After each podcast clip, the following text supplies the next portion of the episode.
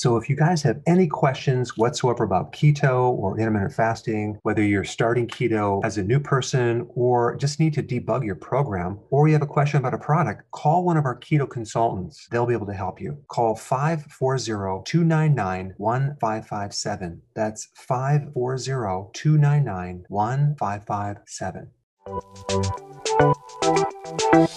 Welcome to the Doctor Berg's Healthy Keto and Intermittent Fasting Podcast, where Doctor Berg takes you on the journey for the truth about getting healthy and losing healthy weight.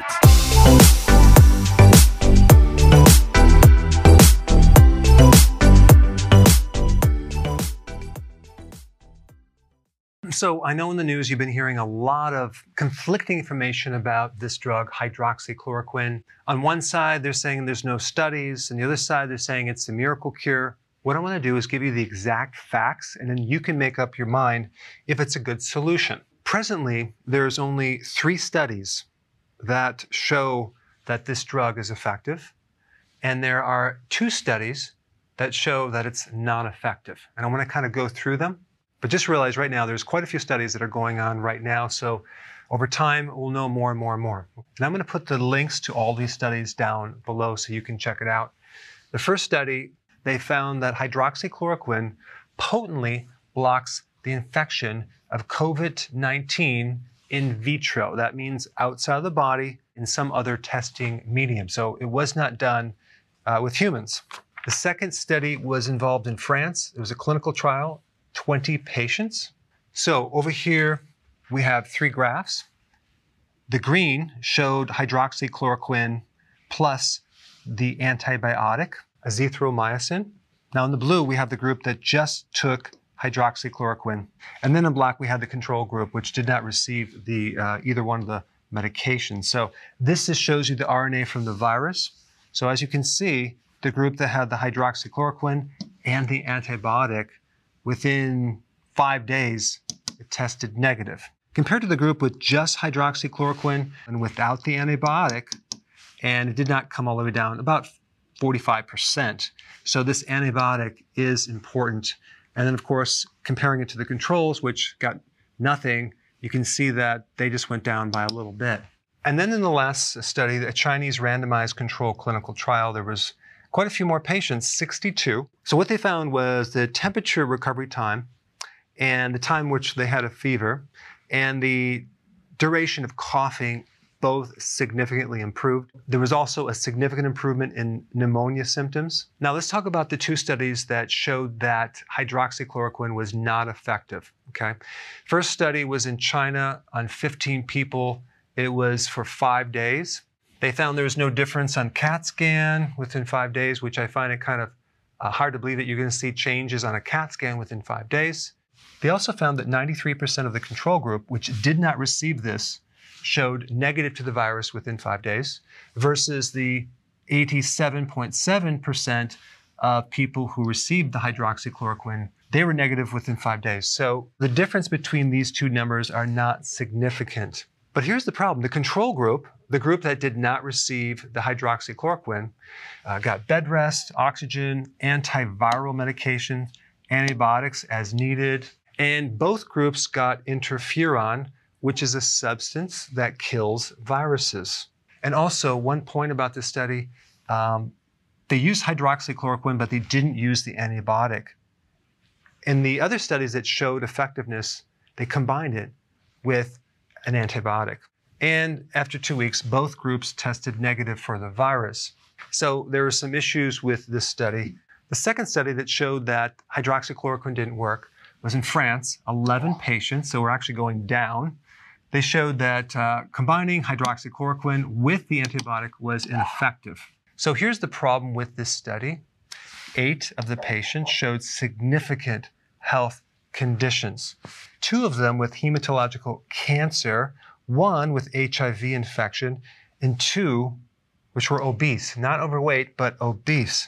So the combination of just so few patients with these severe health problems, who knows at where these people were in relationship to how advanced these conditions are. So this really is not the best study to prove that this medication doesn't work. In fact, you really need to do it on a very large group of people over seven hundred fifty people to really know. But also, do we ignore the results from doctors in the field working with real patients? I don't think so. Check this out. Doctor, can we talk about that surge? Because it certainly sounds pretty scary. Certainly. So the surge doesn't imply that we're going to have a tsunami of cases coming into the hospital system. Okay, that's not the surge. The surge is just a slow rising of the tide, so to speak, to the point at which it overflows the dam. And so you can imagine we have a steady stream of patients coming into the hospital right now. All of the hospitals nationwide are filling up, filling up, filling up. The amount of time it takes to manage these COVID patients is longer in, in duration. And so therefore, as people continue to come in, we eventually fill the entire hospital system. At that point is when we reach the surge, when all of the ventilators are used up, when every hospital bed is, is occupied, when every hospital bed is now acting as an I C U bed.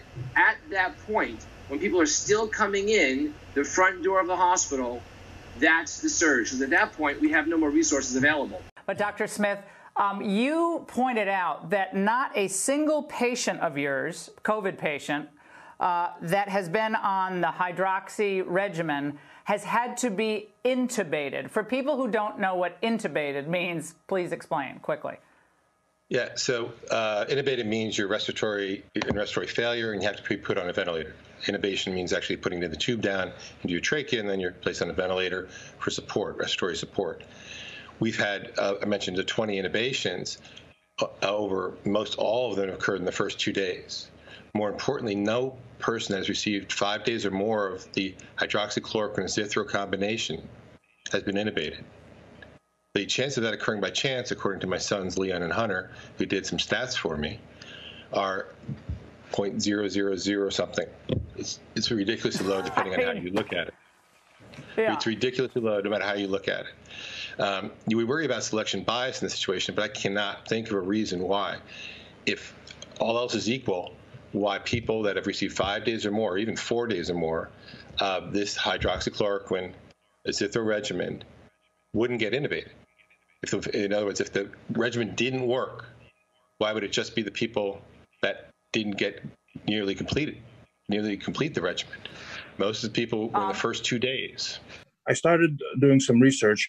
I'm a primary care doctor for a small community of a square mile of thirty-five thousand people that live within a square mile. The population density there is, is large. And I knew that when this infection hits, it's going to go everywhere at the same time. And I was concerned that I had no, uh, nothing to help these people with. Up to this point, every single doctor in, on the planet will say to a, a patient who has this infection, go home, drink some fluids, take some Tylenol, and if you develop respiratory distress, go to the hospital. When they go to the hospital, they may end up intubated and develop acute respiratory distress syndrome. That's not very um, pr uh, efficient in treating people, I would say. And, and especially we're running out of respirators. In the hospital, in the, in the town where I am, our hospital is running out of respirators. And it's only going to get worse. So we really need a, an option, a treatment option to intervene early to help these people. So what did I do? I started doing research. I, I looked into what the other countries were doing. And I looked into South Korea. And I found that they were, they had treated their patients with hydroxychloroquine and zinc. I wasn't sure why, but that's what they were doing. And then there was a study that came out of France, Marseille, that uh, they were using hydroxychloroquine and azithromycin, but that was done in vitro, in, in the test tube, not in patients. So I, I wanted to understand how, how this virus works. And it's actually the same as all viruses.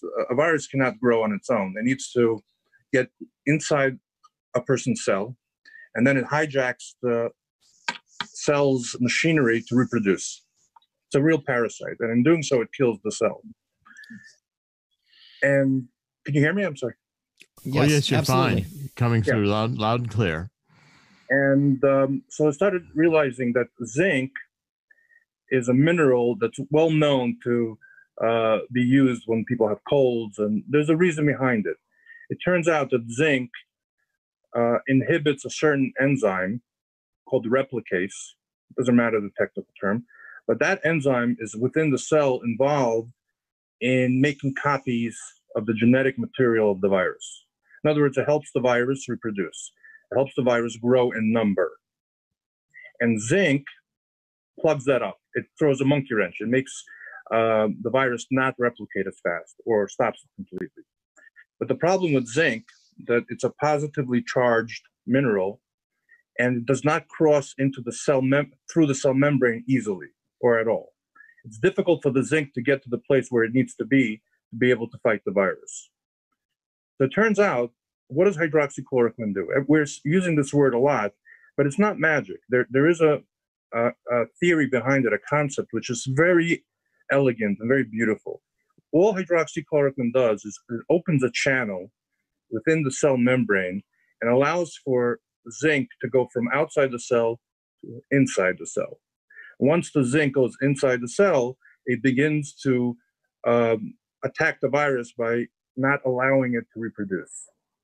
So essentially what happens is the viral load of the patient goes down. And that's very important because in the majority of patients, the low-risk population, their immune systems are brisk enough that they could clear the virus before the virus uh, hurts the lungs. Essentially, it's a race between the immune system and the virus's desire to destroy the lungs. Now, in people that are high risk, which I'll explain in a minute, their immune system is not fast enough in some cases to eliminate the virus. The virus takes hold and destroys the lungs. So whatever we can do to weaken the enemy, to, to weaken the virus and give the person's immune system more time to overcome the virus, that is very beneficial to the patient. And the antibiotic that's also used is there as a guard. It protects against secondary bacterial infections. What happens frequently with viral infections, it damages the lungs and that makes it more susceptible for secondary bacterial infections, which lead to pneumonias and those t- terrible complications. So that's the theory. That was the concept. So I decided to make a, a, a cocktail of uh, taking the South Korean approach with the French approach, and I made a three-drug regimen. I modified the doses to reflect less sick patients, because I'm treating patients in the outpatient setting when they're not as severely ill. And I started to see patients and stratifying them into low risk or high risk. Now, let me define high risk. Anyone over the age of sixty, anyone with uh, chronic medical problems such as heart disease, diabetes, uh, cancer, anyone with a compromised immune system. And I added one more uh, criteria. Anyone that looked really bad in my office, that looked sick, that looked toxic, that had difficulty breathing. Um, and those are the patients that I treated with the regimen. So let me give you the numbers so we, we can discuss the specifics. As of um, from March fifteenth till March thirty-first, I saw nine hundred eleven patients that were diagnosed with this infection, with the COVID nineteen infection. Diagnosis was initially made with testing. However, I ran out of tests. So I had to use clinical decision-making based on patient symptoms and history and exposure. And the fact that in my community, seventy-five percent of the tests were positive. So it was reasonable to assume if a person presents in a certain way that they have that infection. So I had nine hundred eleven patients that were diagnosed. I treated with the regimen only three hundred fifty patients. The rest were low risk. They were sent home with supportive care and they all got better. But the three hundred fifty patients, I intervened early, immediately in my office, giving this drug regimen to these patients. And let me share with you the outcomes as of today. I had zero deaths. I had three patients admitted, uh, intubated or on a respirator. Uh, subsequently, one is off now, so only two are still on the respirator. And I had six patients admitted uh, with bacterial pneumonia to receive I V antibiotics, and two of which already came home. Now, let's do some statistics. Depending on which country you look at, The mortality rate in the high-risk patients is between five and ten percent. We're an advanced country, so let's take the lower number of five percent. So out of those three hundred fifty patients, we statistically should have seen seventeen dead people and a multiple of that on respirators. What did I see? Zero dead people and only three people on the respirator. That was a significant discovery. And I'm not claiming to find a cure. I, I'd rather use an analogy. Imagine a frontline soldier happens to come across some very important intelligence. And this intelligence needs to be communicated to the top general because it's going to help win the war. And I, I, I saw the significance of what this meant. So I'm a simple country doctor. I don't have connections. So I made a YouTube video directed directly to the President of the United States. Um, in Hebrew, they would say that's chutzpah. But, uh, but, but I did. And the next day, Mister Mark Meadows called me, the President's chief of staff. I was shocked. And uh, he wanted to know what I was doing. And I told him. He was very interested. And he told me to keep him updated. I had his uh, email and, and cell number. And um, subsequently, the next day or two, I wrote up a protocol. And I spammed every single doctor I knew to see what they thought. And a day later, Sean Hannity calls me. and uh, it's, this is unbelievable. This is like, it's real. You're, you're in a small town with, you've got thirty-five thousand people, and here the, uh, one of the, the chief of staff for the President of the United States and Sean Hannity are calling you. And it must, it must have been quite a video. I, it must have been quite a video. He uh, reads the my protocol on air, talks to me a little bit, and then that was on the radio show. And later at night, he interviewed Vice President Pence, and he told the Vice President about my protocol. Fine. A few days later, uh, I get a phone call from Rudy Giuliani, Mayor Giuliani, and he said he wants to do a podcast with me. So next day we did a podcast. I spoke for forty minutes. And since then, uh, things have gone global. Uh, I've been contacted by the governments of Ukraine, of Russia, of Israel. I'm dealing now with the Minister of Health of Israel, and they're already incorporating my protocols. This is very difficult to uh, to, to comprehend or to conceptualize for me, but how I ended up in the middle of this tsunami, uh, this global war, this World War Three, which we're really in. This is World War Three. This it's the virus versus humanity, and that's why I can't understand why we have academic um, researchers who they still operate with a peacetime mentality. We should do a study. Take three, four months, make sure that uh, we are one hundred percent sure that this is the right way to go. But the problem is we don't have time. I look at the statistics. Every hour, another one hundred dead Americans. If we wait another four months, we're going to have a million dead people in this country. But this is not peacetime. This is wartime. And in war, we have to practice battlefield medicine. You know, where I am, there's no more labs available. Outpatient laboratories, they're all closed. There's no more radiology places. They're all closed.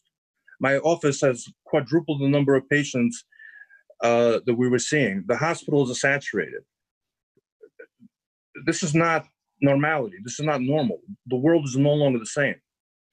So we need to adjust, and we have to be brave, and we have to take risk, because in war, you have to take risk. And it has to be calculated risk, and there has to be a risk versus benefit analysis. And, and that's what I did. That's why I wanted to initiate treatment with my patients. And by the way, these drugs are being used anyway in the I C U setting already in America. All I did was uh, make a little modified cocktail and take it out of the I C U and put it into the primary care office. I got very sick. I got very sick. Amy Gamble went to Doctor Dimitri Yanez's clinic the day after she developed a cough, but she tested negative for COVID nineteen. Even though uh, my COVID test came back negative, they've been seeing some false negatives, and um, Doctor Yanez was convinced that um, I still had COVID nineteen, and um, my pneumonia was getting worse, and I I literally couldn't breathe. I mean, I, I, I was probably a step away from going into the hospital. Seeing a growing need, Doctor Yanez set up a COVID clinic in a tent outside his Bay Saint Louis O B G Y N office four weeks ago. There, he is evaluating, testing, and treating patients, including Gamble, with hydroxychloroquine in conjunction with the antibiotic Zithromax. He says the results have been spectacular. I, I've seen a turnaround in their symptoms sometimes as soon as, you know, four or five days. And for double pneumonias, I've seen it, you know, turn around in five to seven days. Amazing, isn't it? And by the way, I also put a link down below from Doctor Zelenko, okay? Two things. One is his protocol. He uses hydroxychloroquine, two hundred milligrams twice a day for five days. He uses azithromycin, five hundred milligrams once a day for five days. And he uses, which I think is very, very important because these patients are very deficient in zinc, he uses zinc sulfate at two hundred twenty milligrams once a day for five days. Now, think about this. Um, the average zinc that you really need from the R D As is re- roughly only like twenty to twenty-five milligrams. He's recommending ten times that, which makes a lot of sense because zinc is involved in just about every part of your immune system. And this is what he said. We had zero deaths, zero hospitalizations, and zero intubations. In addition, we have not heard of any negative side effects other than approximately ten percent of the patients with temporary nausea and diarrhea. One of the things you want to differentiate is that these doctors now are using hydroxychloroquine versus chloroquine. The hydroxy added to the chloroquine makes it much safer. I'll put the link down below. But there's three mechanisms of how this drug works. The first one is that it's an ionophore, which allows zinc to enter in the cell, and zinc inhibits the coronavirus. In fact, I'll put this other study right here where they're talking about zinc inhibits the coronavirus. In vitro and zinc ionophores block the replication of these viruses in the cell culture. So basically, zinc blocks the reproduction of the virus, okay? That's one thing that it does. Number two, it protects the breakdown of hemoglobin. What they're finding now is that the coronavirus attacks the hemoglobin. That's the thing that helps you carry oxygen around through the body. So it breaks down the heme and the iron. So when it breaks this down, guess what? You no longer are able to carry oxygen in the lungs. So right there, you can end up having difficulty breathing, and end up in the hospital if your immune system is compromised. But check this out. What happens is the iron breaks off from the heme. When you have free iron floating through your bloodstream and into the lung, this is extremely oxidizing, okay? So it's gonna create a lot of free radical damage. It's gonna create damage in the vascular system for the heart and the lung. And I believe this is what's causing the ground glass appearance in the lungs on CAT scans. So hydroxychloroquine protects this system from breaking down. So you're gonna see less damage in the lung and more oxygen. And number three, hydroxychloroquine suppresses the innate part of the immune system. The innate part of the immune system is where you have these white blood cells that are like the first line of defense. But you also have those cells that are involved in the cytokine storm, which has to do with a lot of inflammation going on that's caused by the actual innate immune system. So in other words, your immune system is dysfunctional to the point where part of it is overcompensating and creating collateral damage. So it's not even the virus that's creating the damage now, it's your own immune system that's trying to kill it off, but it can't stop. The brake pads are damaged. Well, hydroxychloroquine suppresses this function right here, thereby reducing the inflammation. And that's probably why it works in lupus, which is an autoimmune condition, as well as rheumatoid arthritis. All right, guys, if you haven't seen my video on how to boost the immune system, I put it right here. Check it out.